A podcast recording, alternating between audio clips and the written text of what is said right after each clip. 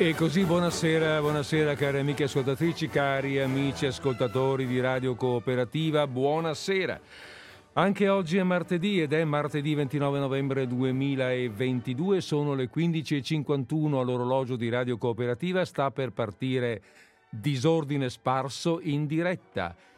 Allora, questa è Radio Cooperativa, questo sarà Disordine Sparso, io sono Federico Pinaffo e davanti a me ho un ospite che vi presenterò intanto un po' di suspense alla fine della sigla.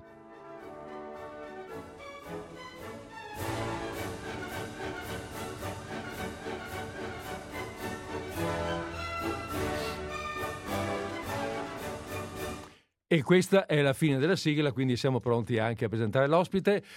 Buonasera al professor Giampaolo Romanato. Buonasera ai nostri ascoltatori. Ehm, ti chiedo di parlare più microf- sul microfono, se no non si sente. Proviamo di nuovo. Si sente già meglio. Ottimo. per quanto debba chiedere un po' di volume di voce, scusa Giampaolo. Allora, il professor Giampaolo Romanato è, ehm, professore di storia, è è professore di storia contemporanea, è stato qui all'Università di Padova, in pensione però attualmente. È stato già ospite di Radio Cooperativa quando non era ancora in pensione. È anche membro del Pontificio, um, Pontificio Comitato, Comitato, di Scienze Storiche. Eh, scusa, ma ho ancora la sensazione che manchi la voce. Um, alzo un po'. Proviamo a parlare, prov- scusa, ti chiedo di, parlare, di, di, fare ancora una prova a microfono. Sì. Di parlare? Sì, Pontificio Comitato di Scienze Storiche. Ecco. È sufficientemente alta la voce? Sto alzando il microfono perché si senta meglio. Mm. Sto cercando il... Mm, perché io sono qua che grido, non sono abituato a gridare magari. Eh. Infatti, no, io non grido abitualmente. sì, no, ti chiedo solo di stare dritto rispetto al microfono, sì. grazie. Allora, dicevo, il professor Giampaolo Romenato è già stato nostro ospite. È già stato nostro ospite perché, ehm, perché ci ha presentato alcuni suoi libri. Il primo, se non ricordo male, è stato quello su Giacomo Matteotti. E quindi quanto tempo fa? È ormai una decina d'anni fa. Però, come passa il tempo?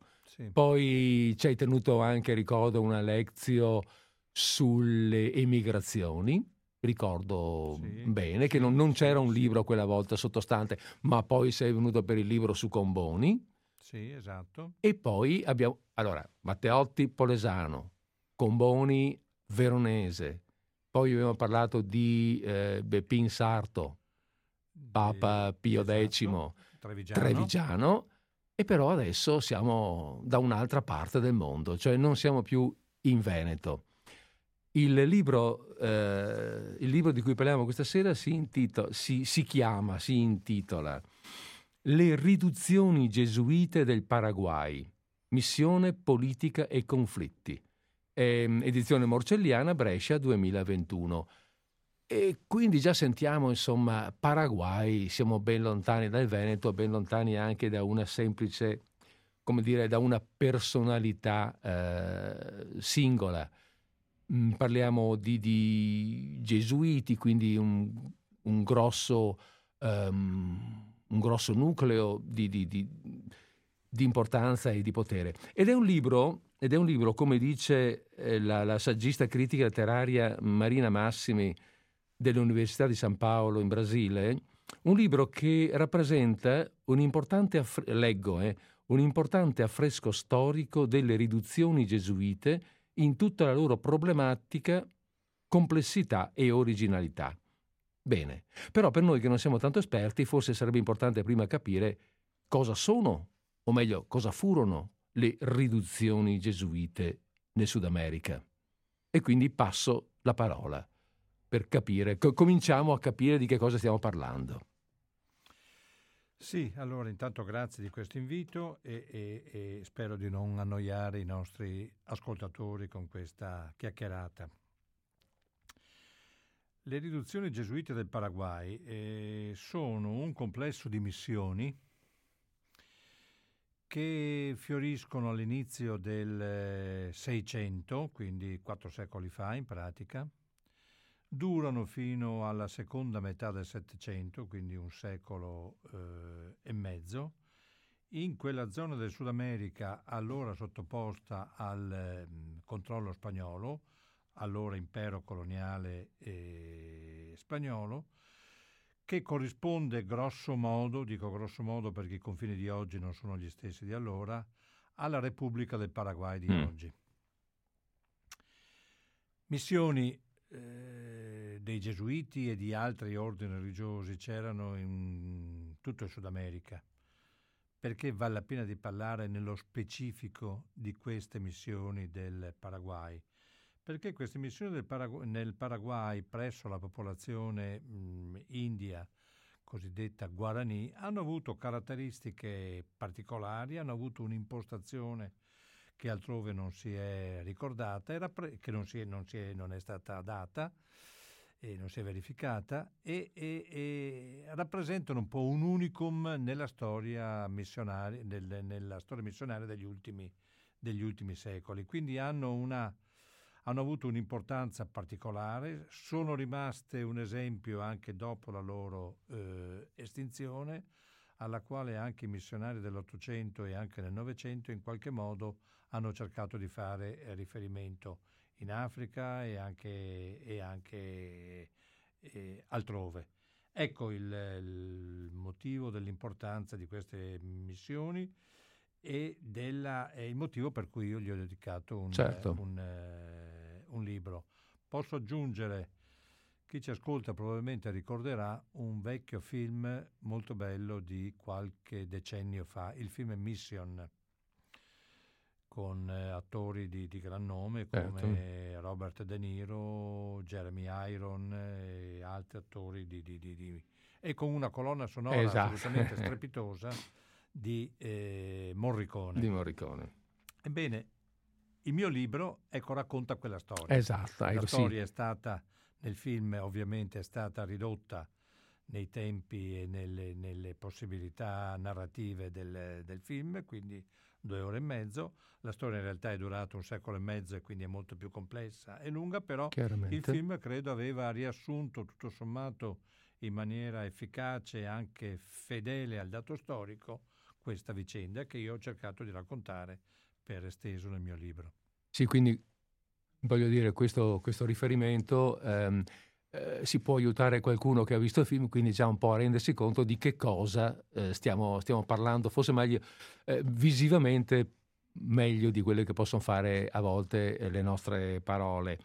Ehm, c'era però non tutti hanno visto il film, voglio dire, adesso noi dobbiamo entrare anche un po' nel merito eh, non tutti se lo hanno visto, non tutti lo ricordano. Eh, fra l'altro. E poi di, comunque noi, e poi il film, come giustamente dicevi, dura due ore e mezzo, qui noi stiamo parlando di un secolo e mezzo di storia. Sì. Di un secolo e mezzo di storia religiosa, cioè che presenta aspetti di tipo religioso, ma anche di tipo politico. E per cui c'è da chiedersi eh, ehm, cosa viene prima e, e, e come si sono sviluppate le faccende in questo caso, in questa situazione qua chi è partito prima? C'è un motivo politico prima o un motivo religioso? Ma allora queste missioni hanno un'importanza tanto religiosa quanto politica e nel film erano evidenziate entrambe le ragioni di, di, di importanza, anche se forse non, lo spettatore non ha colto probabilmente o, o può aver fatto fatica a cogliere la fondamentale importanza politica. Eh, direi io partirei dall'aspetto politico, ecco, forse è quello più, che può, anche più accattivante per chi, ci, per chi ci ascolta. Il problema politico è questo, detto in due, in due parole. Dopo la scoperta, della, la, la, la, mh, mm, eh, dopo la scoperta dell'America, eh, esatto, eh, nell'America del Sud, nell'America meridionale, si insediarono tanto gli spagnoli quanto i portoghesi. Si insediarono temporaneamente anche altre potenze europee, i francesi, gli olandesi, però insomma gli insediamenti stabili furono quello, quello spagnolo e quello portoghese. I portoghesi si insediarono sulla costa atlantica, gli spagnoli si insediarono invece sulla costa del Pacifico, nell'attuale Perù. mm. e gli portoghesi invece nell'attuale eh, Brasile, nell'angolo del Brasile dove oggi c'è lo stato di Bahia. Mm, chi ci ascolta forse se ha presente una carta geografica riesce a focalizzare quanto sto, anche visivamente, quanto sto, quanto sto dicendo.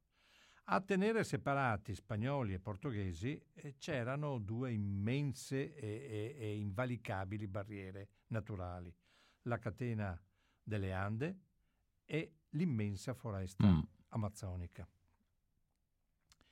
E quindi nei luoghi di, eh, in cui si insediarono queste due potenze, le due potenze non potevano venire in conflitto. Poi l'America Latina, scendendo verso sud, si restringe progressivamente, la catena andina diventa meno eh, impervia di quanto era nel, nella parte nord e anche la foresta amazzonica si, si, si, si scioglie un po' in, in, mm. in boscaglie molto più praticabili. Nella zona che corrisponde all'attuale Rio della Plata, cioè mh, mm, eh, l'area platina dove c'è mm. oggi mm. la città di Buenos Aires e anche a nord di Buenos Aires, quello è il punto in cui spagnoli e portoghesi, essendo molto meno, molto meno ehm, eh, presente la, la, essendo molto meno presenti le due barriere che ricordavo prima, le montagne e la foresta, questo è il punto in cui spagnoli e portoghesi potevano entrare in conflitto. E il conflitto effettivamente ci fu, mm. nel senso che i portoghesi, eh, che erano numericamente inferiori agli spagnoli, ma più aggressivi degli spagnoli, tentavano di spostarsi da est verso ovest, sottraendo territorio agli, agli spagnoli. Spagnoli che non sapevano in quel punto, mm, dobbiamo pensare all'America Latina di, di poco, dopo, poco, dopo, la scoperta certo. di Cristoforo Colombo, mm. quindi un, un mm. continente assolutamente ancora sconosciuto e sostanzialmente vuoto, a parte le popolazioni, le popolazioni eh, locali indie che mm. però erano indifese rispetto all'aggressività degli europei e alla superiorità delle armi eh, e degli armamenti eh, degli europei. Quello è il punto in cui quindi l'area platina, il punto in cui spagnoli e portoghesi potevano entrare, eh, rischiavano di entrare in conflitto, con i portoghesi, ripeto, molto più aggressivi e molto più eh, determinati degli, degli, spagnoli. Gli spagnoli non sapevano come difendere i confini. Mm non avevano mh, uomini sufficienti e, la, la, la, e, ne conoscevano sufficientemente il, il territorio e, e, e, quindi quello è il punto di conflitto mm. fra i due imperi. Ecco, mh, lì, lì, sorsero le, queste missioni dei gesuiti. Perché? Perché i gesuiti nel frattempo, scendendo anch'essi alla ricerca di popolazioni eh, disponibili ad accogliere il, il, messaggio cristiano, scendendo verso sud, avevano individuato in quella zona una popolazione particolarmente disponibile, la popolazione dei Guarani. Allora la proposta o l'idea che lanciarono i gesuiti di avviare lì in quella zona una serie di missioni rivolte agli Guarani fu accolta dal governo spagnolo mm. perché quelle missioni avrebbero potuto diventare le guardie di confine in sostanza. Comunque... Il presidio di confine per, tenere, per contenere l'avanzata e la pressione dei portoghesi. Ecco l'aspetto politico che ha determinato mm. in qualche misura la storia del Sud America. Quindi diciamo che eh, gli spagnoli hanno, mh, mm, eh, si è pensato di utilizzare le, posi- le, le mh, mm, eh, popolazioni locali proprio a difesa dei, a supporto delle difese che anche loro avranno, avranno messo in atto dei loro territori. Quindi, però i gesuiti sono partiti, non sono partiti con, cioè vuol dire, eh, ehm, non è partita da qui l'idea dei gesuiti di costituire queste missioni. Eh, immagino che i gesuiti fossero partiti a suo tempo, avessero, tu mi dicevi che hanno fatto delle richieste. E quindi ehm, perché facevano questa richiesta? Qual era la, lo scopo? Dei, lo scopo primo dei gesuiti che, ehm, che volevano costituire queste missioni. Sì, certo. Lo scopo dei gesuiti non era assolutamente politico, lo scopo era tutt'altro da parte dei gesuiti e, e si incontrò con l'esigenza mm. invece mm. politica dei, dei, dei, degli spagnoli. aggiungo per completare il discorso fatto prima che senza queste missioni probabilmente quest'area del Sud America dove oggi si parla spagnolo e, e dove si, è, si, insediarono gli spagnoli, probabilmente quest'area del Sud America sarebbe stata presa dai portoghesi e oggi apparterrebbe al Brasile. Sì. Parlo del nord dell'Argentina, dell'attuale Paraguay e di una metà circa dell'attuale Bolivia, quindi un'area molto estesa dell'America Latina, è stata, è rimasta nell'area anche linguistica spagnola anziché nell'area linguistica e politica portoghese grazie a queste, a queste missioni. Di qui l'importanza, l'importanza storica e politica certo. di, questa, di questa vicenda al di là dell'aspetto missionario. Mi chiedevi dei, dei, gesuiti. Certo, i gesuiti avevano invece tutt'altro, uh, tutt'altra esigenza. Mm. I gesuiti arrivano in eh, America Latina verso la metà del Cinquecento e subito si, affiancano con le loro missioni e con le loro attività ad altri ordini religiosi già presenti, i francescani, i mercedari i domenicani soprattutto e subito si accorgono di un dramma che sta avvenendo in America Latina ed è la eh, distruzione, proprio la distruzione fisica delle popolazioni indigene. Distruzione fisica dovuta a che cosa? Dovuta a due fattori. Il primo fattore è le malattie che portarono gli europei dall'Europa in, in America, malattie alle quali le popolazioni sudamericane, malattie che le popolazioni sudamericane non conoscevano, la più devastante delle quali fu il vaiolo. Mm. Con le navi europee arrivò in America il virus del, del, del vaiolo. Il vaiolo era una malattia sconosciuta in America, rispetto alla quale le popolazioni americane non avevano difese immunitarie. Dopo la vicenda del Covid siamo ormai esperti tutti certo. su, sulle, sulle, questioni, sull'aspetto, su, su, sull'immunizzazione de, de, de, del nostro organismo rispetto certo. all'aggressione di determinati virus. Le, le popolazioni americane erano totalmente indifese e furono letteralmente, e ci furono zone del Sud America letteralmente spopolate in pochi anni dalle epidemie mm. di vaiolo, che oltretutto aveva una malattia che oltretutto aveva anche aspetti esterni, sì. mm, eh, come dire... È deturpante. Deturpante, mh, sì. ecco, deturpante, impressionante e, e, e, mi fermo qui. Questa è la prima ragione della, eh, de, de, de, della drammatica mm. crisi che si verificò nelle popolazioni indiane. La seconda ragione di crisi e di crollo demografico fu dovuta al fatto che sia spagnoli che portoghesi, entrambi, tendevano a sottoporre le popolazioni locali a forme di eh, lavoro coatto, di fatto a di forme di semischiavitù. Mm.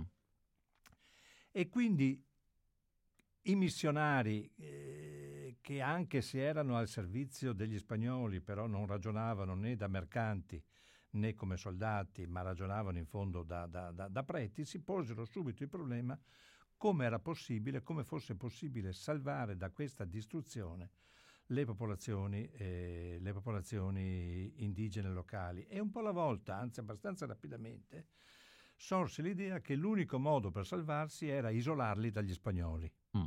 Isolarli dagli spagnoli. Ma isolarli come? Isolarli dove? Isolarli in villaggi protetti. Perché, scusa, questi, ehm, questi indio erano eh, stanziali o nomadi? Le popolazioni indie sudamericane erano quasi tutte, mm, beh ci sono due tipi di popolazioni, mm, le mm. popolazioni mm. andine, anche di, di, di, gli, Inca, gli Inca sì. soprattutto nel, nel, nel, Sud America, di raffinata civiltà. Le popolazioni invece, beh, e, i Guarani appartengono a questa seconda categoria, le popolazioni dell'area amazzonica, dell'area delle grandi pianure sì. sudamericane, Invece erano popolazioni molto arretrate, diciamo pure in condizioni semi-primitive, uh-huh. ed erano nomadi.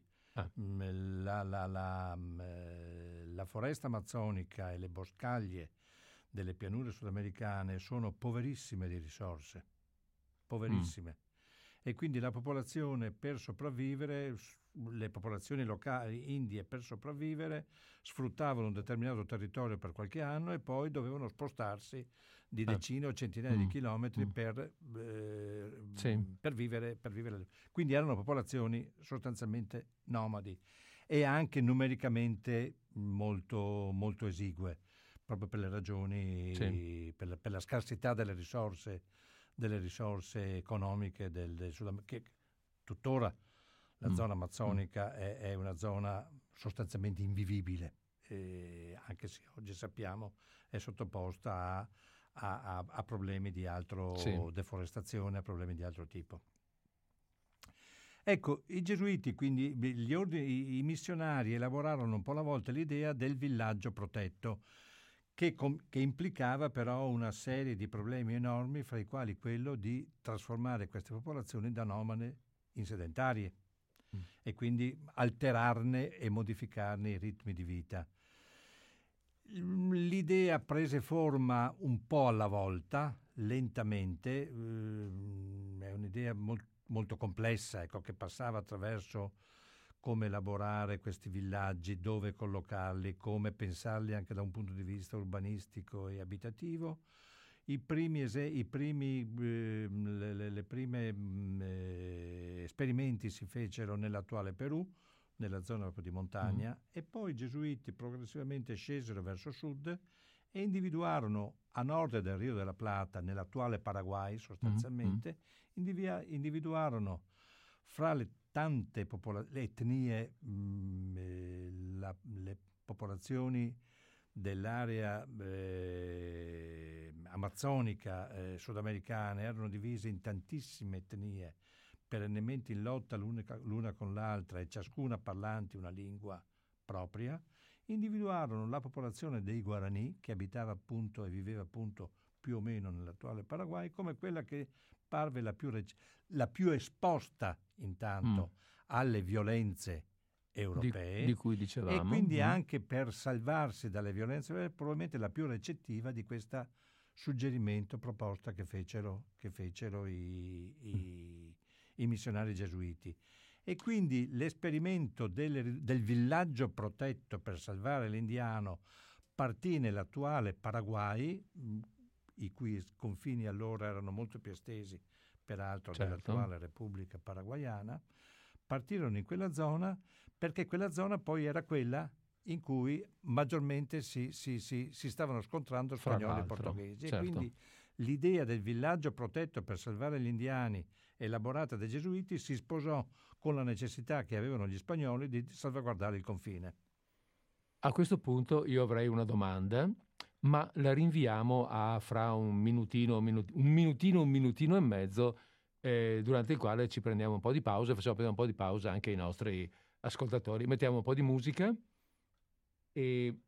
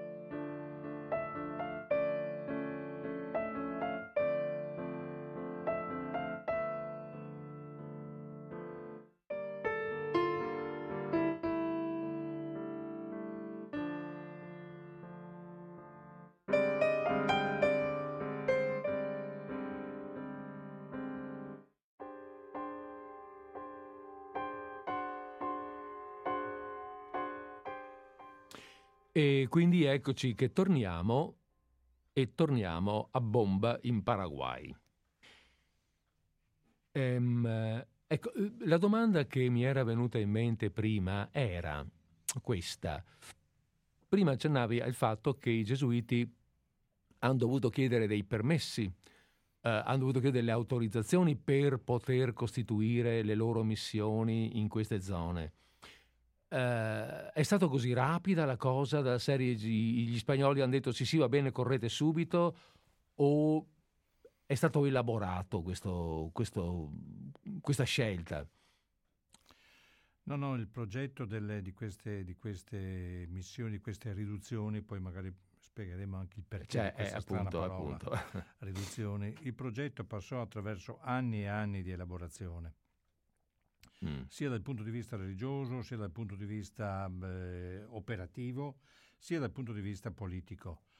Anni e anni di elaborazione perché non tutti i gesuiti intanto erano eh, consenzienti con questo progetto che in fondo avrebbe creato il focus della Compagnia di Gesù proprio sulle popolazioni indie e non sull'assistenza agli spagnoli eh, conquistatori.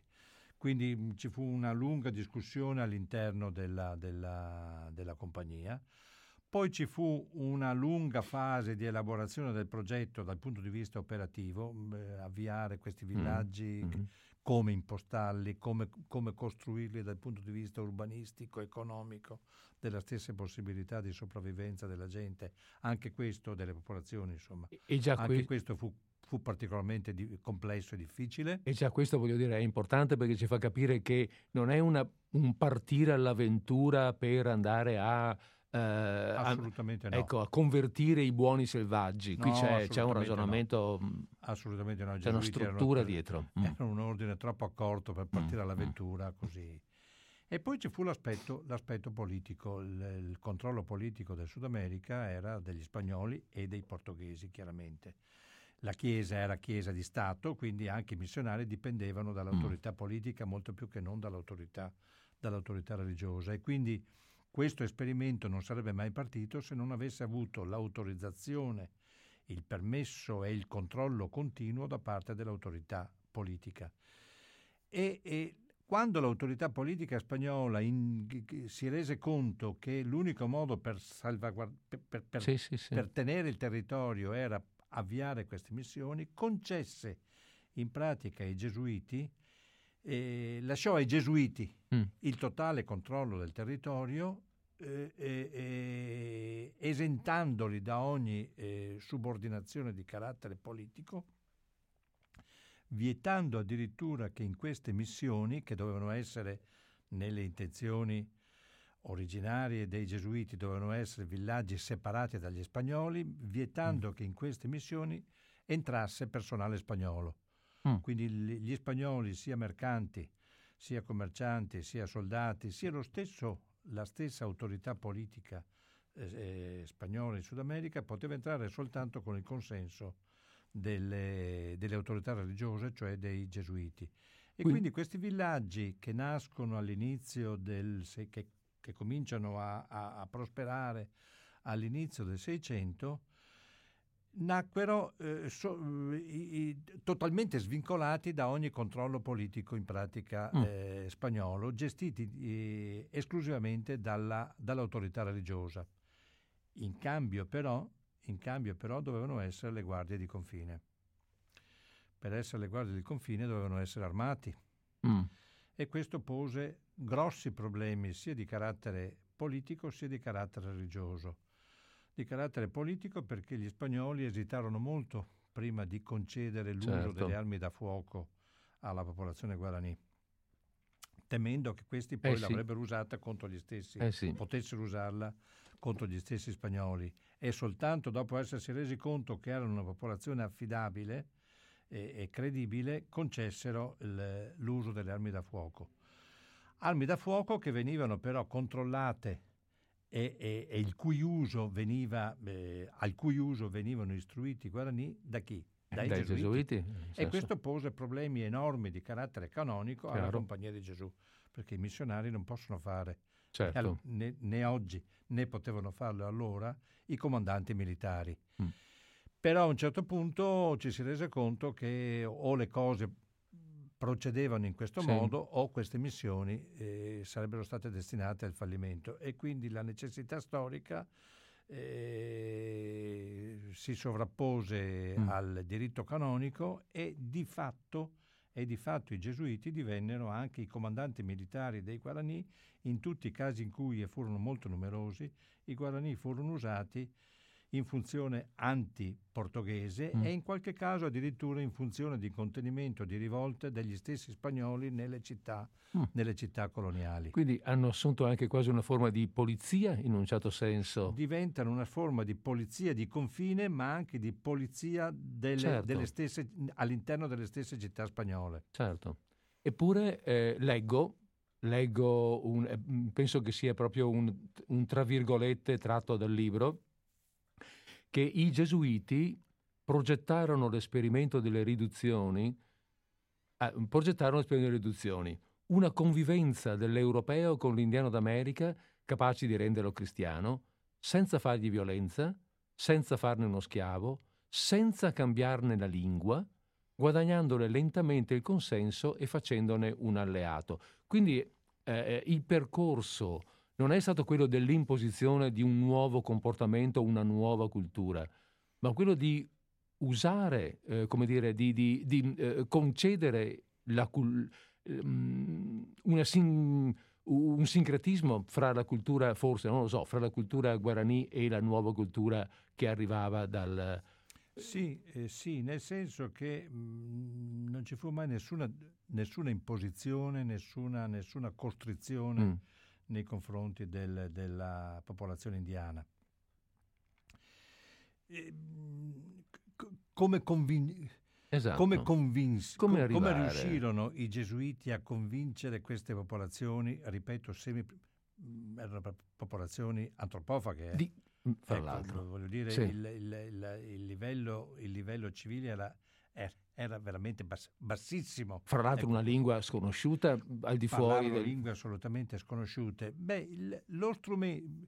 Un po' eh, le ragioni che ho detto prima, le ragioni, i, i, guarani stessi, insomma, primitivi sì, ma non stupidi, certamente, mm.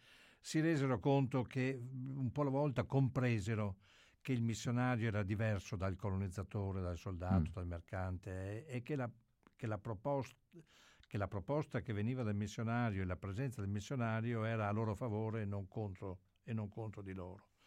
Quindi, come dire, un atteggiamento di disponibilità nei confronti mm. del missionario.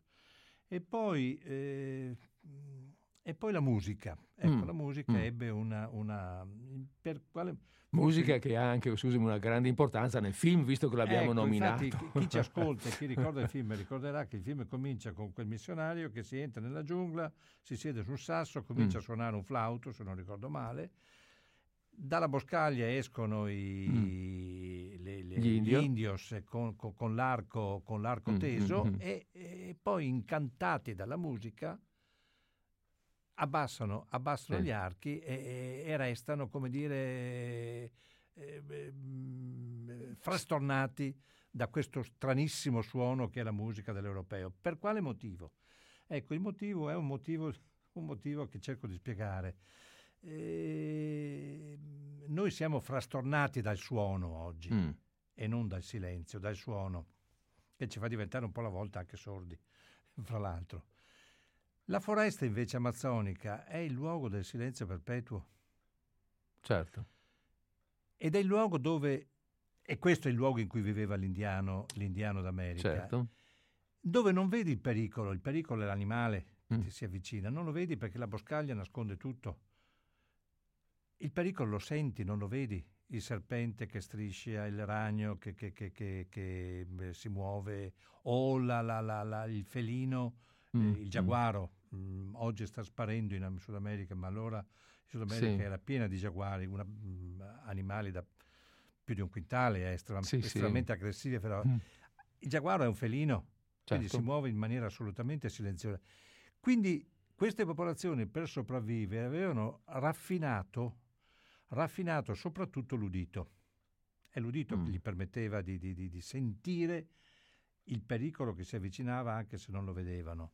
E quindi la ipersensibilità acustica di queste, di queste popolazioni fu immediatamente compresa dai gesuiti, che su questa innestarono la loro proposta anche sfruttando l'elemento, l'elemento musicale, come, come, ecco, quindi l'inizio del, del, del, film, del film Mission che è perfettamente verosimile.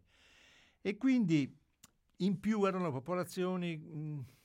Come dire, che avevano una componente fantastica molto, molto mm. elaborata, mm. per cui i gesuiti in, insistettero molto sugli aspetti eh, visivi della liturgia cattolica, le processioni, mm, mm, mm. la messa, la messa quanto più le, le, le cerimonie liturgiche, cioè sì, quanto sì, più sì. ornate e, e, e visivamente ecco, certo. percepibili quanto più possibile. Ecco. Sì, perché immagino che in quella situazione, in quegli ambienti, non avessero grandi possibilità di avere strumenti o no, paramenti. esattamente, cui... esattamente, esattamente. E quindi la somma di tutti questi, di questi elementi convinse un po' le popolazioni mm. eh, guarani ad entrare nelle, nelle, nelle riduzioni. Tu mi chiedevi prima, o dicevo, ci dicevamo prima, perché riduzioni? Eh sì, appunto, perché, perché abbiamo sempre parlato di missioni, però il titolo è riduzioni. riduzioni. Beh, eh, riduzioni perché qui gli indios venivano ridotti, ridotti da nomadi, come dicevo prima, in sedentari, da pagani, come erano in cristiani, e da selvaggi, diciamo pure mm, uomini delle selve, sì. in civilizzati. Ecco perché quindi l'espressione sono missioni che sono passate alla storia con il nome di riduzioni. Beh, le chiamavano così loro, no? Mi pare. Sono le, le... le chiamavano in spagnolo, mi pare che gesuiti, suoni i reggi, direttamente così. In Beh, spagnolo, ma poi l'espressione diventa italiana.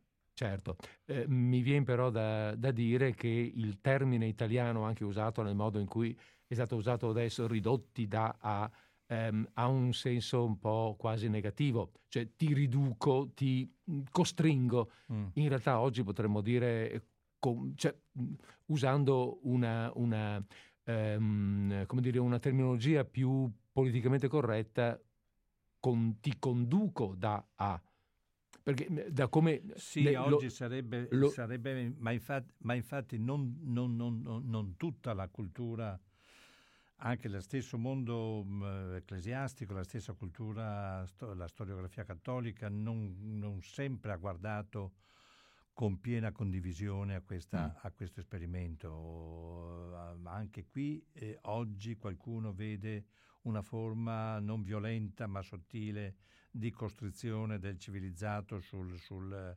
dell'europeo sul, sul, eh, sull'indiano, sulle popolazioni locali. Ehm, però io, io, direi che sempre quando una cultura forte incontra una cultura debole certo. c'è un elemento di violenza. Ecco, quello che va detto ecco, con molta chiarezza è che almeno in queste missioni non ci fu nessuna violenza di carattere fisico, nessuna costrizione violenta nei confronti, eh, ma anzi un, un, un, tentativo attraverso questo cultu- lento acculturamento certo. dell'indiano di trasformarlo in, in, in, in, una figura civilizzata o di elevarne comunque il, il, il livello. Posso ricordare, posso dire, aggiungo, in queste missioni nel momento del massimo sviluppo mm, erano una trentina, mm-hmm. erano circa una trentina, distribuite fra il sud del Paraguay, un pezzo di Argentina e qualcuna era in, in, eh, in Brasi- nel sud del, del, Brasile, eh, sì, del Brasile. In queste missioni, nell'arco di 150 anni, gli indiani guarani raggiunsero un livello di civilizzazione che molti ritengono, molti storici e molti studiosi ritengono superiore a quello che c'era addirittura nelle città spagnole del Sud America. Ah. Eh, scusa, um, eh, abbiamo parlato della musica. Sì. Dovevamo concludere però un attimo dicendo, ricordo che ne avevamo parlato così in, in via di chiacchiera, che la musica che noi abbiamo sentito nel film non ha niente a che vedere con la musica. No. Infatti la musica bellissima che inventò Morricone per il film Mission in cui cercò di ricostruire anche motivi selvaggi, ecco, di, di, di, di primitivi, sì. diciamo meglio, elementi musicali primitivi, non ha nulla a che fare con la musica che si, che si eseguiva miss- in queste missioni, in queste riduzioni, perché? Perché la musica lì la portarono i gesuiti eh, e i gesuiti venivano tutti dall'Europa. Chiaro. Che musica conoscevano? Conoscevano la musica barocca europea, siamo eh, sì, nel certo, 600. Certo. Quindi la, musica, la grande musica erano gesuiti spagnoli, italiani, tedeschi, austriaci. Mm conoscevano Bach, conoscevano, conoscevano la musica, eh, la grande musica del tempo che quasi tutti avevano, o tutti i gesuiti avevano studiato mm. nei seminari prima di, nei seminari in Europa prima di eh, essere mandati in Sud America. Quella musica portarono in, in, eh, in Sud America. Certo, adattandola un po' mm. adattandola agli gusti e, ai, ai, e alle certe ridondanze sì, eh, sì. locali, però comunque la musica, la musica europea. Certo. E ci furono anche alcuni grandi, esecu- grandi musicisti europei eh, affiliati alla Compagnia di Gesù che si trasferirono in Sud America e scrissero musica esclusivamente per le riduzioni. Ricordo il nome di Domenico Zipoli, mm. un, gra- un grande musicista italiano che divenne fratello gesuita, non sacerdote, mm. eh, là rimase sempre laico, visse una quindicina d'anni, un po' meno forse, in Sud America e scrisse musica per le riduzioni, per musica le riduzioni. che si riteneva perduta mm-hmm. ed è stata ritrovata, ecco il motivo per cui, per cui Morricone ha dovuto inventare mm. la sua colonna mm. sonora, perché quando uscì il film Mission ancora il, la, la, questo ritrovamento eh. degli spartiti di Zipoli e di altri esecutori non mm. era ancora avvenuto. Ritro- gli, gli, tanti di questi spartiti sono stati ritrovati casualmente in, dispersi in alcuni mm, eh, in quello che resta Casse. di alcune missioni, soprattutto eh. nell'attuale eh, Bolivia eh, oggi sono trascritti e oggi rappresentano uno dei grandi aspetti di rinascita culturale del Sud America mm. attraverso appunto questo patrimonio musicale importato dall'Europa ma anche adattato ai, ai, ai, gusti diciamo ecco, una, delle popolazioni sudamericane. Una bellissima storia anche questa. Certo. Ehm, eh, facciamo un'altra pausetta perché poi un, mi è venuta in mente un'altra domanda. Per cui, eh, per cui insomma abbiamo di che ancora parlare, ma facciamo una breve pausa prima.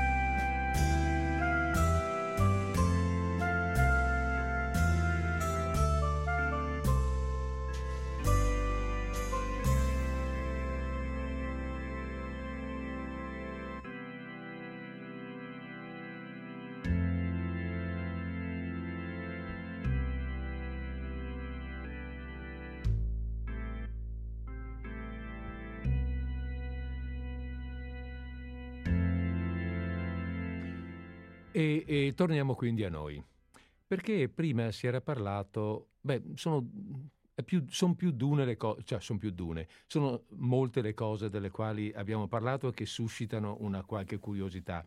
Per esempio, eh, si era parlato abbastanza del, eh, della, della, struttura, dell'organizzazione eh, dei gesuiti nell'operare questa, ehm, questo, questo, questo enorme progetto. Quindi abbiamo detto non sono missioni così, eh, non è un andare all'avventura, troviamo sti poverelli e in qualche modo li conduciamo alla fede, ma è un pensiero progettato. Si riducono, fra virgolette, queste popolazioni nomadi, nomadi a stanziali, quindi in luoghi, ehm, in luoghi definiti che hanno una loro struttura fisica anche, hanno un'architettura se non ricordo male. Qualcosa rimane di questo. Certo, rimane, mhmm, poi magari diremo anche che cosa rimane eh, in concreto di queste, sì. di queste missioni. Il, mhmm, l'idea urbanistica, cioè co, co, come organizzare esatto. ecco, la esatto. vita di queste, com, com, come organizzare concretamente la vita di queste popolazioni e rappresentò un problema che per i gesuiti, che, che impegnò i gesuiti per anni e anni. Mm nel momento in cui queste missioni, una trentina, ripeto, eh, raggiunsero il massimo sviluppo, ecco, l'impianto urbanistico era uguale per tutte. Uguale per tutte dire, vuol dire che c'era una grande piazza centrale, più o meno 100 per 100 metri, oh. quindi un'enorme piazza certo. centrale che serviva a tutte le attività comuni lati, sui, su tre dei quattro lati erano distribuite le abitazioni degli indios, anche qui c'è una trasformazione nel modo di vivere dell'indiano. Mm. L'indiano d'America era abituato ad abitazioni, un'abitazione collettiva, mm. il, la malocca, cosiddetta, la grande capanna in cui, eh. in cui si ammassavano le famiglie indiane. E, ehm, per, per ragioni adesso la, la poligamia che, che, ci porterebbero troppo lontano, sì. quindi lasciamo perdere questo, questo, aspetto, i gesuiti un po' alla volta imposero abitazioni eh, monofamiliari. Mm. Queste abitazioni monofamiliari, stanzette diciamo, sì. ecco, in cui in ciascuna delle quali viveva una famiglia indiana, erano disposte, direi che è il primo esempio nella storia mm. di villette a schiera, ecco, di, di, di, sì. di, un'impostazione urbanistica che possiamo paragonare alle villette a schiera di oggi. Su tre lati quindi erano disposte queste abitazioni dell'indiano, sul quarto lato invece c'erano la chiesa, la canonica dell'abitazione uh-huh. dei mm-hmm. sacerdoti e gli edifici, e gli edifici comuni, magazzini e, mm. e, e, e quant'altro. In ciascuno di questi villaggi vivevano eh, 4-5 mila persone. Ah, però. Oltre le 5.000 eh, in genere non si andava. Comunque sono paesotti, voglio dire, non paesotti, sono... Sì, ville... sì, sì, sì, sì, e si sdoppiavano creandone un altro ah, non mm. lontano. Tutta l'organizzazione era fatta in modo tale che tra un villaggio e l'altro, che, che, che, che, i villaggi potessero essere raggiunti più o meno in una, settima, in una giornata mm. di cammino, quindi 30-40 chilometri, sì. ecco, tra l'uno e l'altro. Non sempre poi è stato possibile rispettare, ma questo era il criterio, in modo da renderli eh, interdipendenti in forme mm. mm. abbastanza, eh, di renderli una, una, un complesso unitario sì. eh, gestibile, ecco, gestibile mh, dagli stessi gesuiti. In che lingua ci si intendeva? In, eh, mm. Il problema della lingua è il primo problema che si posero. I, se tu imponi la lingua del vincitore, in qualche modo f- usi violenza sul. Mm. Se tu invece ti adatti alla lingua che fa, è un modo è per div- entrare eh, certo. nel, nel, In questi villaggi si parlava il guarani.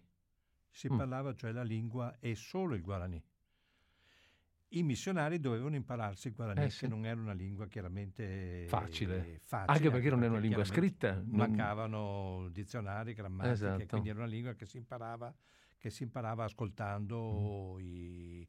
sono i, guarani, sono i gesuiti che rendono il guarani lingua, eh, lingua scritta un po', un, mm. po', mm. un po' alla volta. Quindi si parla di guarani, poi chiaramente molti guarani impararono anche lo spagnolo. Certo. Ecco, e, e, ma era la lingua, cosa che è rimasta fino a oggi, perché nel Paraguay di oggi, la Repubblica del Paraguay di oggi, è l'unico paese sudamericano in cui la lingua locale, cioè il guarani, mm. è legalmente equiparato allo spagnolo. Eh. In tutte le altre repubbliche sudamericane, Argentina, Bolivia, Perù, si parlano anche le lingue locali, il quechua, l'aimara, ma sono lingue residuali non legalizzate. Ho capito. In, eh, il guarani invece in, in, in, Paraguay è perfettamente eh, equiparato mm. allo, allo, spagnolo, anzi io sono andato varie volte in mm. Paraguay, molti paraguayani anche oggi parlano solo il guarani. Eh. Non è il guarani delle riduzioni, Beh, è una lingua che poi ha subito evoluzioni im- e cambiamenti successivi, per però insomma è un'eredità sì, sì, sì. Di, questa, di, questa, mh, di, questa, vicenda iniziata con i, con i gesuiti. Quindi un impianto urbanistico accuratamente studiato, un, eh, la lingua locale. L'altro problema eh, che può interessare è come sfamare, come, come, come, come mantenere una popolazione di 4-5 mila persone. E I mezzi di sostentamento erano due, l'agricoltura che mm. veniva praticata intorno alle riduzioni e il bestiame. I guarani sono, eh. sono una popolazione eh, accanitamente divoratrice di carne. Mm. Anche oggi in Sud America si mangia, in Argentina, in Paraguay si ah, mangia sì. soprattutto carne, carne di, di, di, di eh, bovina, oh. di vacca, insomma. Mm, sì. Questa, questa, questa, abitudine alimentare comincia, comincia, allora, per cui attorno alle riduzioni c'erano, bisogna pensare che il, il Sud America di allora era un immenso spazio vuoto. Mm. Quindi non, non siamo nella foresta, voglio dire. Siamo in eh, boscaglie, boscaglie ma facilmente trasformabili in questa mm. zona del Paraguay, sì. facilmente trasformabili in campi coltivabili. Mm. C'erano immense mandrie di bestiame allo Stato Brado. Ecco, queste mandrie di bestiame ah. rappresentano il, la, la, la, la, riserva alimentare. Diciamo che diventano coltiva- eh, allevatori? Diventano alleva- coltivatori, coltivatori. Eh, di, di, di, eh, agricoltori sì, e, allevatori e, allevatori di bestiame. Eh, una cosa, scusa, che è stata già detta prima, ma vorrei tornare sul discorso dell'architettura, perché eh, io ho visto sul tuo libro alcune foto, almeno una, adesso ci dai alcune foto, di ehm, qualcosa che è rimasto, poco è rimasto di queste riduzioni ormai, e poi ti chiederò come sono finite e perché sono finite, però di questo poco che è rimasto ci sono alcuni monumenti, alcune costruzioni. Allora a me veniva da pensare in un primo momento, ma avranno fatto capanne di legno, ma anche grandi, i magazzini, le case, le chiese saranno state, diciamo, nella foresta più o meno di legno. Invece vedo che ci sono, c'erano monumenti in pietra, cioè, sono cose consistenti quelle che hanno fatto, insomma, quelle che sono state costruite. E allora, prima dicevo che questa, questa, vicenda dura un secolo e mezzo, quindi c'è mm. un lungo periodo certo. di tempo. Queste missioni inizialmente furono costruite quasi esclusivamente in legno. Il legno era, eh, era la, la, la, il materiale con cui venivano costruiti i villaggi indiani, quindi il legno certo. serviva anche per eh, rispettare dire, una tipologia abitativa già precedente del, della, di, di, queste popolazioni. Poi un po' alla volta eh, il legno, ci si accorse che il legno radunando queste popolazioni era facilmente eh, eh, soggetto a incendi. Eh, certo. E, mm, insomma, un po' alla volta i gesuiti eh, avviarono costruzioni in muratura, il che pose enormi problemi. Immagino. Mancavano i mattoni, bisognava eh. costruire fornaci, mancava la calce, inizialmente mancavano tutti gli strumenti eh, come dire, edilizi certo. per costruire, eh, non si sapeva come costruire i tetti e come farli stare in piedi. I gesuiti che mandano, che mandano mm. in Sud America anche eh, architetti, ah, geometri diremo mm, oggi, mm. esperti costruttori insomma, risolvono un po' alla volta questi problemi, certamente con l'aiuto dei Guarani nel frattempo sempre più civilizzati. Certo. Mm, La storiografia ha molto enfatizzato il ruolo del gesuita e un po' sottovalutato il ruolo dei Guarani. Io, io credo che il ruolo dei Guarani sia stato molto più forte di quanto la storiografia, e lo dico nel libro, di quanto la storiografia abbia loro riconosciuto. Un po' alla volta si risolsero questi problemi e nella fase culminante dell'esperimento i- questi villaggi erano quasi tutti costruiti in muratura. Vero. Questo è il motivo per cui le rovine che ne rimangono oggi, e poi spiegheremo perché rovine, Esatto. e non, eh, le rovine sono rovine, imponenti rovine di costruzioni in muratura. Infatti sono, mh, si vedono queste foto e dà veramente l'impressione di, di imponenza, cioè di qualcosa, qualcosa che evidentemente viene da un dire, una- un'architettura di tipo europeo, Certo, mh, eh, per capirci. E a questo proposito, a proposito, adesso eh, parlavi dei i- gli architetti, i geometri, la gente che viene, che si muove. Ma i viaggi all'epoca, soprattutto i primi viaggi, quelli che faranno sti gesuiti per raggiungere il posto, non mi pare di capire che siano stati, che fossero viaggi tanto agevoli, che fosse così, così immediata la cosa, voglio Già. dire. Oggi per andare in Paraguay si impiegano più o meno 20 ore. mm, In aereo forse anche meno, non ci sono collegamenti diretti dall'Italia, ma insomma una, diciamo complessivamente Sì. una ventina di ore. Allora, ancora nel Settecento, ci voleva un anno, un anno. un anno per andare dall'Italia.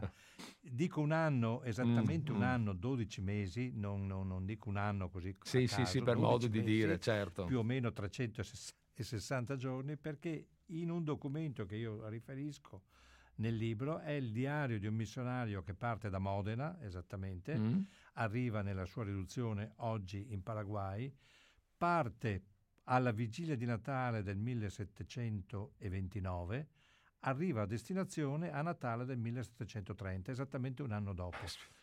Il viaggio qual era? Era da, da- da- da- dalla, da località di partenza in Europa, in genere si andavano verso Genova. A Genova si imbarcavano su una nave e andavano, e già il viaggio in nave per Mediterraneo non era agevolissimo, Mhm. la verità. Andavano in Spagna. In Spagna dovevano aspettare anche mesi a volte la partenza di spedizioni navali verso il Sud America. La traversata dell'Atlantico era una traversata Non ne- drammatica Non ne parliamo nemmeno. quale, ecco, non ne parliamo nemmeno, nella quale spesso si perdeva la vita o perché la nave naufragava o per Certo. malattie o per eh, le condizioni di vita all'interno del- di queste navi del tempo erano semplicemente inimmaginabili per noi Mm. oggi. Chi arrivava a Buenos Aires, che era il porto di partenza, in genere si fermava un mese, un mese e mezzo per riprendere le forze e poi da lì, lungo i fiumi, Certo. andavi verso perché le- queste missioni erano collegate a Buenos Aires, porto di collegamento Mm. con l'Europa, attraverso i grandi fiumi sudamericani, Certo. soprattutto il Rio Uruguay e il Rio eh, Paranà. Eh. Attraverso i fiumi arrivavano le missioni, insomma il viaggio complessivamente Certo, durava un certo. anno, quando andava bene. Ecco, Sì, perché se potevano capitare anche e quindi il viaggio poteva durare anche di più. Certo. Questo vuol dire che anche i collegamenti, come dire, epistolari con l'Europa Infatti. ecco, avevano questi tempi. Cioè vuol dire che se, io, se uno scrive una lettera da lì, prima della risposta passano due anni. E s- passano almeno due anni. Almeno e due quindi anni. la risposta dall'Europa arriva quando il Capirai. problema è già stato risolto Eh e sì. spesso anche quando la persona che ha mandato la lettera iniziale è morta e, Eh sì. era morta e sepolta. Ecco, bisogna anche pensare Certo. la grandiosità di, questo, mh, di questa vicenda è anche legata a questa immen- all'immensa solitudine Chiaro. di questi Chiaro. missionari in Sud America. Certo, lì la Compagnia di Gesù aveva una sua poderosa organizzazione, però di fatto poi Eh, erano sì. soli. In ciascuna riduzione, ricordo, non c'erano più di due o tre gesuiti Ah. per missione, Ah, così pochi? per, per tre- che gestivano da, da 3 a 5 mila eh, Mm, indio. indiani, indios. Non ci sono mai state, che noi sappiamo, rivolte, ribellioni o episodi. All'inizio sì, qualche missionario viene Sì. assassinato dal... ma nella fase iniziale dell'esperimento Certo. quando ancora non era avvenuto l'incontro, ma quando la, la, la, vicenda decolla mm. non c'è nessun episodio di aggressione fisica o di eh, assassinio di missionari per mano dei gesuiti, nessuno. E questo testimonia appunto anche il grado di in- interazione fra gesuiti certo. e, e, e locali. Tant'è vero, se non ricordo male, che invece delle ribellioni ci sono, ci sono quando i gesuiti vengono cacciati. Ecco, e questa è la, esatto. la, è la e conclusione, è la conclusione della, della, storia. Cioè, come, come eh, le, queste missioni partono, aggiungo una, una, una, un particolare, dicevo, nella fase mh, mm, di, di, di, di, maggiore espansione della, della, vicenda, eh, le missioni erano, furono una trentina con circa più o meno 5.000 persone per missione, quindi mm. 150.000 persone, ecco, sì. che nella America Latina di oggi possono sembrare una, una nulla, ma se noi collochiamo eh nell'America certo. Latina del tempo eh certo. un nucleo di 150.000 persone concentrato chiaro, una, certo. era un grosso nucleo di popolazione, certo. forse il più grosso di tutto il Sud America, tolte alcune grandi città sudamericane, mm. cioè Lima, Potosí, non Buenos Aires. Eh. Eh no. Buenos Aires in questa fase storica non aveva più di 10.000 abitanti, ah. cioè era poco più che un villaggio dove approdavano le navi e poi, e poi ah, ci si disperdeva mm. e si, si, si raggiungevano altre, altre, mete. Quindi nasce all'inizio del, del, 700, del, 600, dura fino alla metà del 700. Come va in crisi? Il, il, beh, va in crisi soprattutto perché ricordavo prima mm. all'inizio mm. di questa chiacchierata la motivazione politica certo. che aveva la, eh, la, sì, la, infatti. Mm. Eh, bisognava presidiare il confine. Dopo due secoli di litigi, spagnoli e portoghesi finalmente si accordano per costruire, per, per tracciare sul terreno un confine definitivo fra America mm. spagnola e America portoghese ed è il Trattato di Madrid del 1750, un episodio mm, eh, uno degli episodi che maggiormente hanno influito sulla storia del Sud America. Più o meno i confini del Brasile di oggi sono quelli tracciati, tracciati nel 1750. Mm. Sulla base di questa definizione, alcune delle missioni dall'area spagnola caddero nell'area invece assegnata ai, ai portoghesi. Ai portoghesi non interessava assolutamente nulla questa, non interessava assolutamente nulla queste, queste missioni e lì fu il, momento, il primo momento mm. di crisi, con una ribellione dei Guarani al, una ribellione armata dei Guarani è quello che nel film viene riassunto nella fase del mm. film Mission che ricordavamo prima, è un po' la conclusione del film, si ricorderà il film finisce con una grande battaglia fra, sì. ecco, è, è in pratica sì, la sì, cosiddetta guerra guaranitica mm. che in realtà storicamente è durata alcuni anni. Ah, però. Quello è il primo motivo di crisi di queste missioni. Il secondo motivo di crisi è, è determinato, definitivo, è determinato dal crollo della Compagnia di Gesù. Mm. La Compagnia di Gesù era l'ordine più potente del tempo per ragioni che adesso qui non possiamo sì. ricordare mm-hmm. perché meriterebbero una trasmissione da sola da sole. Le, I gesuiti andarono in crisi in Europa, furono es- soppressi nelle, nella, prima nel Portogallo e nelle relative colonie d'oltremare, quindi in Brasile, certo. poi furono soppressi in Spagna e nelle relative colonie, quindi in tutto il Sud America certo. spagnolo, e poi furono, dopo qualche anno, furono addirittura soppressi canonicamente mm. dal eh, pontificato, dal papato. Ecco, la, la, soppressione dei gesuiti e l'espulsione dei gesuiti dal Sud America privò queste missioni dei loro, dei loro, di chi le mm, aveva pensate, certo. gestite, dirette e senza delle quali, per quanto i guarani nel frattempo fossero cresciuti, ma senza dei gesuiti queste missioni non avrebbero potuto poi più sopravvivere. E di fatti la loro decadenza, siamo con ciò nella seconda metà, verso la fine del Settecento, la loro decadenza fu molto rapida i guarani si dispersero, alcuni si integrarono nella società mm-hmm. spagnola, altri finirono un po' nella, nella, nella, eh, in forma di, di, di marginalità, sì, ecco, sì. Nelle, qualcuno probabilmente regredì a livelli sì. quasi, sel, quasi, selvaggi, iniziali. quindi la, la, popolazione si disperde nel giro di alcuni anni e inizia la decadenza anche, anche architettonica di questi È villaggi chiaro. abbandonati a se stessi. Poi nella prima metà del, del, nei primi trent'anni dell'Ottocento avviene la fine dell'impero spagnolo mm. in Sud America e la nascita delle attuali repubbliche sudamericane, cioè l'indipendenza sì. dei territori sudamericani. Indipendenza che non fu pacifica, perché mm.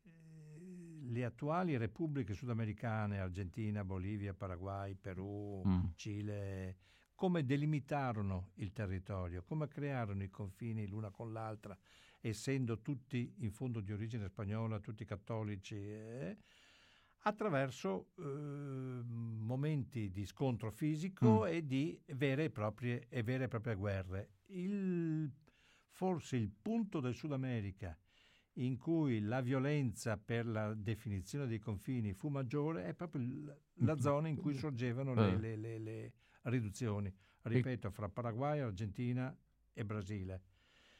Per cui di molti di questi 30 eh, villaggi, di molti di questi non è rimasto assolutamente nulla perché incendi devastazioni sì, sì, sì. divennero accampamenti di truppe, battaglie e quant'altro.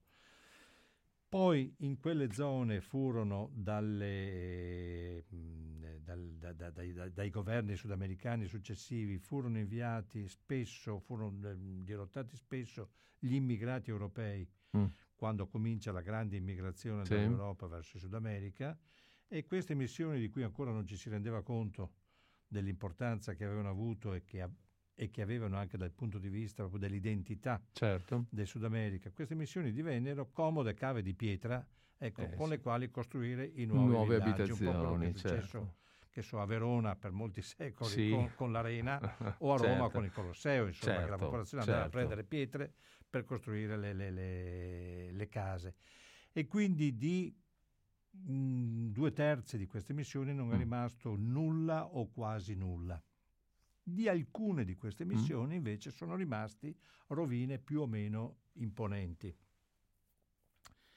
che nel corso del Novecento, ecco, eh, di cui nel corso del Novecento è cominciato il recupero, man mano che ci si è resi conto che queste missioni non erano semplice, semplicemente mh, eh, Sì. luoghi religiosi, ma erano luoghi in cui eh, era nata in pratica l'identità di una Certo, zona importante, del- certo. del- l'identità storica di una zona importante del- ed estesa del Sud America. Quindi è cominciato il recupero storiografico e poi anche il recupero urbanistico, architettonico di, queste, di queste missioni. Diciamo che siamo nella prima metà del... mm, nel, nel corso del Novecento, ecco, è avvenuto sì. questo, questo recupero che è stato a un certo punto sanzionato anche da un grande riconoscimento internazionale. L'UNESCO ha riconosciuto queste missioni come Ah, patrimonio dell'umanità, al ecco. pari che so delle, delle- questo. delle ville di Palladio Sì, sì. qui da noi o Mhm. della città del Vaticano, ecco, che Certo. è tutta patrimonio, Per cui sono, riconosciuta come patrimonio dell'UNESCO. per cui Ecco, sono protette, voglio dire anche. quindi oggi sono protette, garantite, Mm. ehm, ehm, f- il recupero che è tuttora in atto e anche finanziato da grossi interventi di Sì. carattere internazionale. In più queste missioni sono diventate anche una risorsa economica per le... Per le Mm. eh, Per gli stati locali, per, per- il, per il territorio, perché Mm. l'afflusso turistico è sempre, più, è sempre più elevato. Certo, sono luoghi ancora mh, non facilmente raggiungibili. Mm. Voglio dire, nulla di paragonabile ai viaggi che facevano i missionari per, Vabbè. per andarsi. Però, Ma- insomma, Sì, per arrivare sì. a queste missioni bisogna ehm, prendere autobus, prendere automobili, in qualche caso anche camminare un po' a piedi e Mm. muoversi a piedi. Io le ho visitate tutte, Eh, e appunto, sono un buon que- testimone di questa, di questa- di questa vicenda. E- però l'afflusso turistico Mm. e anche la dotazione turistica che oggi permette alberghi, ristoranti, Certo. eh, cose di questo genere, la dotazione turistica è sempre crescente e quindi sono ormai anche una risorsa di carattere economico per, Boliv- per il Paraguay, soprattutto l'Argentina e, e il Brasile dove sorgevano. Aggiungo che anche la denominazione oggi di questi territori richiama mm. i, i, i, nomi di allora. Eh, sia in Paraguay sia in Argentina il territorio mh, di queste missioni sì. si chiama ancora missiones, ah. ah. missioni. Ah. Mm, è sì, la sì, denominazione eh, civile di oggi, ecco. Regio- come noi diciamo regione Veneto, certo. regione di missiones. missiones. Ho capito. E gli, gli abitati di oggi conservano i nomi di allora, Santa ah. Rosa da Lima, San eh, Loretto, Santa, sì. eh, Sant'Ignazio Minino, Sant'Ignazio man- quassù, eccetera. Eh, conservano man- i nomi di allora, San man- Miguel, eccetera. Sant'Ignazio non poteva mancare essendo certo. della Compagnia di Gesù. Va bene. Ehm, farei un'altra pausa prima, certo. dell'ultima, prima dell'ultima gettata. Certo. Bene, allora metto ancora un po' di musica.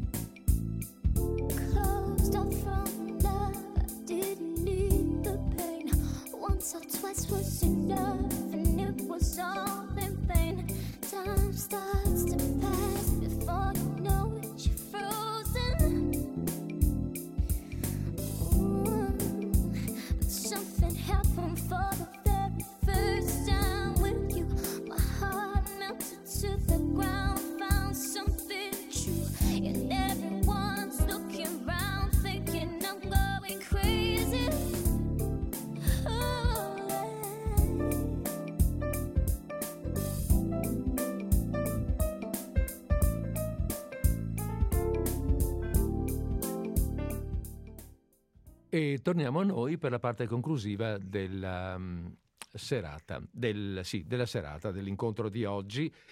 Dell'incontro di oggi con il professor Giampaolo Romanato eh, nella presentazione del libro, del suo libro Le riduzioni gesuite del Paraguay missione politica e conflitti, mm, lo ripeto, questo era il titolo, edizioni Morcelliana Brescia 2021. E, mh, ci siamo detti varie cose. Eh, a me rimane una curiosità, anzi ne rimangono due. La prima è, è stato detto prima che in Paraguay addirittura la lingua mh, guarani è diciamo, eh, è, è, è, seconda lingua del paese, seconda lingua ufficiale del paese. E la popolazione guarani, cioè rimane qualcosa di quella gente oggi? E, e l'altra domanda invece un po' più fuori, un po' più personale è come è successo che ti sia interessato così approfonditamente, così tanto, insomma, di, questa, di questo antico progetto che oggi è morto. Mm, come è tornato fuori? Come è venuto il tuo interesse? Ma partiamo dai Guarani, che mi interessa questa storia del... Allora sì, partiamo dai Guarani. E, sì, certo che i Guarani ci sono anche oggi in, mm. in, eh, in Paraguay, ma come tutte le popolazioni indie in tutti gli stati sudamericani sono ormai una popolazione residuale. Mm con eh, numericamente molto, molto ristretta e marginalizzata nelle, nelle, mm. nelle come dire, in, in, in eh, marginalizzata un po' ai margini della società, sì, sì. della società paraguayana di oggi. Questo perché? Beh, perché insomma da allora, da allora sono capitate, da allora voglio dire, sono passati più di 200 anni, eh 250 anni, c'è stata l'immigrazione europea, ci sono state guerre, ci sono state devastazioni, anche da un punto di vista proprio etnico la società sudamericana è completamente cambiata rispetto, eh, rispetto ad allora.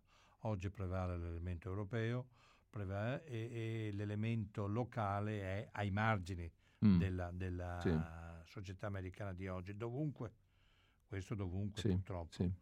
purtroppo e, e quindi ci sono ancora, mh, ci sono sia guarani eh, isolati nei loro villaggi, soprattutto nelle zone, nelle zone periferiche delle, nelle, di campagna diciamo, del paese, sia guarani che vivono anche nelle città, anche ad Asunción si, si trovano, mm.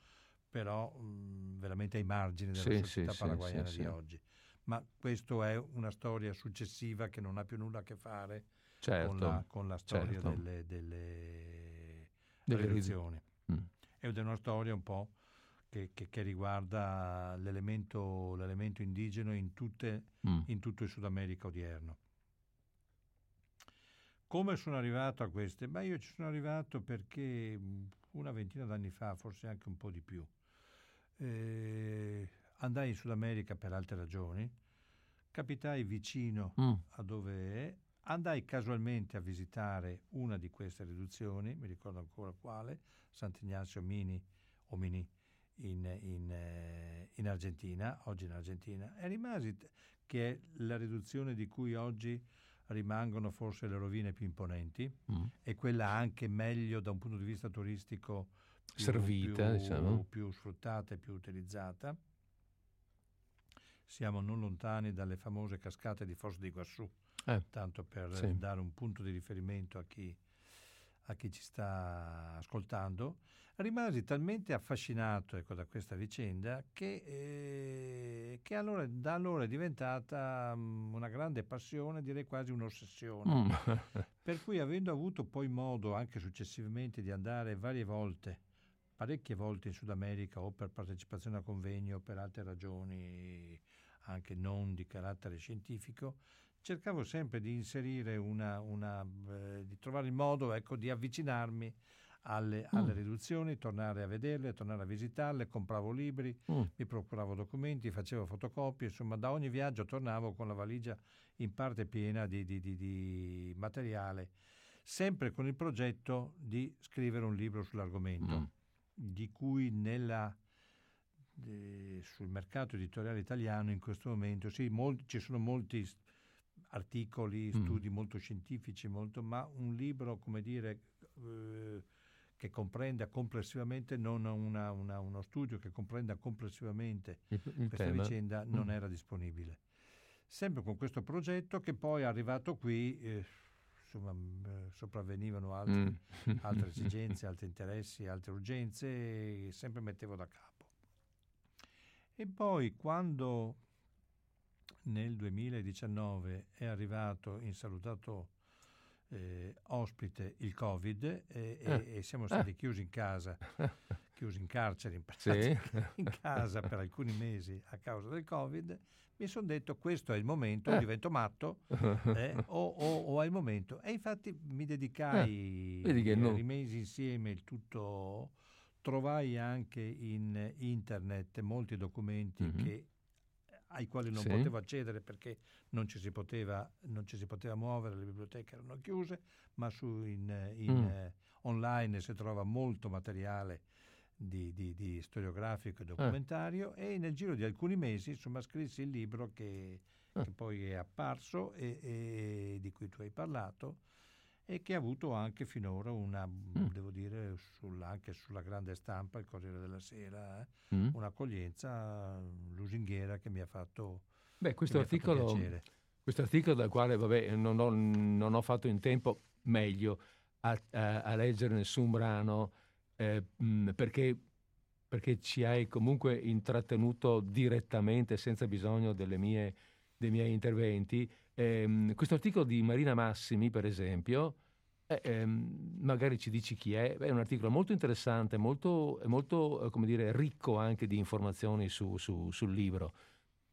Sì, Marina Massimi è una italiana ma che è vissuta da, vive da sempre in eh, Brasile insegna all'Università di San Paolo, io la conobbi tanti anni fa, mm. ma poi non ho più avuto occasione di incontrarla e, e, quindi non avevamo nessun rapporto, né lei aveva nessun legame eh, con me. La Compagnia di Gesù, quando uscì il libro, diede a lei, mm.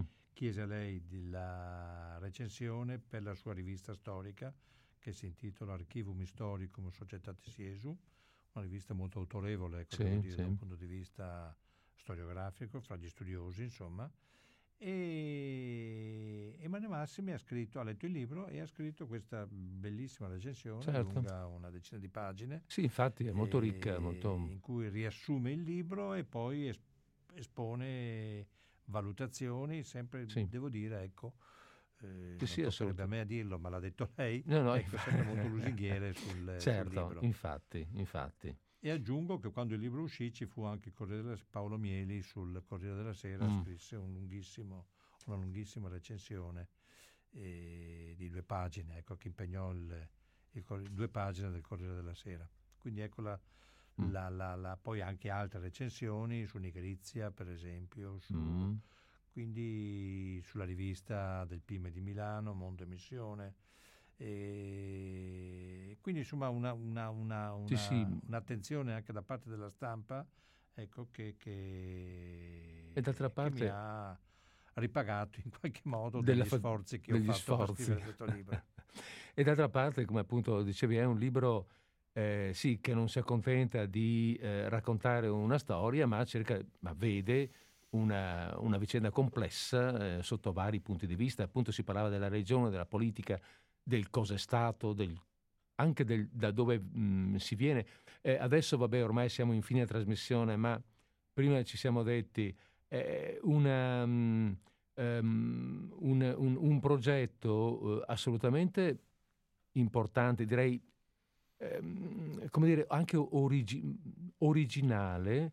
Io lo mettevo in, così, mettendolo anche a confronto con quello che è stato il trattamento che hanno subito le popolazioni locali in altre situazioni da parte dei, dei nuovi arrivati, de, degli, dei conquistatori. conquistatori mm, si, pensava, si accennava prima, così chiacchierando, ai, eh, ai, mh, mm, ai, conquistatori dell'America del Nord. Agli, certo, mh, mm, e, certo. co- e, a come sono state trattate le popolazioni indiane dell'America del Nord. Sì, e questo è il motivo per cui questo argomento, dicevo, la, il, la, la, storiografia italiana se ne è occupata ma a livello molto specialistico, ecco, non, non, non, eh, l'argomento è molto lontano ecco, rispetto agli mm. interessi che, che, prevalgono nella storiografia italiana, ma nella storiografia latinoamericana, sia di lingua spagnola sia di lingua portoghese, ma anche nella mh, mm, cultura storiografica eh, francese e, e, e, di lingua inglese, è uno degli argomenti, devo dire, più, mm. Più studiati. E, perché? Ma perché pone un'infinità di problemi che si intrecciano, problemi di carattere mm. linguistico, religioso, politico, eh, etnologico, economico, mm. come si sostentavano mm. sì. queste missioni. Sì. Eh, cioè è un, una, una, una, um, un, intreccio di problemi che appassionano tante branchie della sì. storiografia eh, e che quindi hanno, rendono questo argomento oggi di particolare attualità nella, nella storiografia in, eh, internazionale e, e, anche perché chiaramente è uno dei pochi momenti della storia mm. dell'indiano d'America, intendendo come indiano d'America sia quell'America del Nord che sì. l'America del Sud, eh, sia gli Stati Uniti, il Canada attuali, per, per sì, capirci, sì. sia tutta l'America spagnola e portoghese del Sud, è uno dei pochi momenti in cui l'indiano d'America è stato considerato come essere umano e mm. trattato come essere umano alla pari e non e non considerato invece come un elemento marginale, un disturbo certo. da, possibilmente da eliminare anche dal punto di vista fisico. Ecco, certo. Perché sappiamo, sappiamo, che questo è stato il destino delle popolazioni, americ- delle popolazioni native americane che oggi resistono, ma resistono come sì. realtà residuali. Esatto. E, mm-hmm. Bene. Nel, nel, nel passato sappiamo che in qualche caso veramente raccapricciante ci si dedicava addirittura alla caccia all'indio. Sì. Caccia vuol dire l'indio inteso come una selvaggina sì, sì, a cui si sparava. Ecco, purtroppo ecco, mm. è successo anche invece, questo. Eh, le riduzioni sono un momento in cui invece l'indiano d'America è trattato come essere umano alla pari. Bene, eh, su questa... Mh, mm, eh, vabbè, su questa considerazione, anzi consider- chiudiamo con questa considerazione positiva anche perché appunto abbiamo fatto il nostro orario di chiusura. Grazie. Allora, grazie a chi ci ha ascoltati. Beh, mm, sì, grazie a chi ci ha ascoltati. E a te che mi hai invitato. certo, e grazie a te Giampaolo. Eh, scusami, eh, mm, ripeto il, um, il, titolo del libro. Allora eh, ringraziamo il professor Giampaolo Romanato che ci ha presentato in questa, in questa serata il suo libro Le riduzioni gesuite del Paraguay Missione politica e conflitti, edizione Morcelliana Brescia 2021. Per quanto riguarda me, allora, non mi resta che augurarvi come al solito una buona conclusione di giornata, una buona conclusione di settimana e vi do appuntamento a martedì prossimo, stesso posto, stessa ora, con Radio Cooperativa. Aspetta che chiudo il programma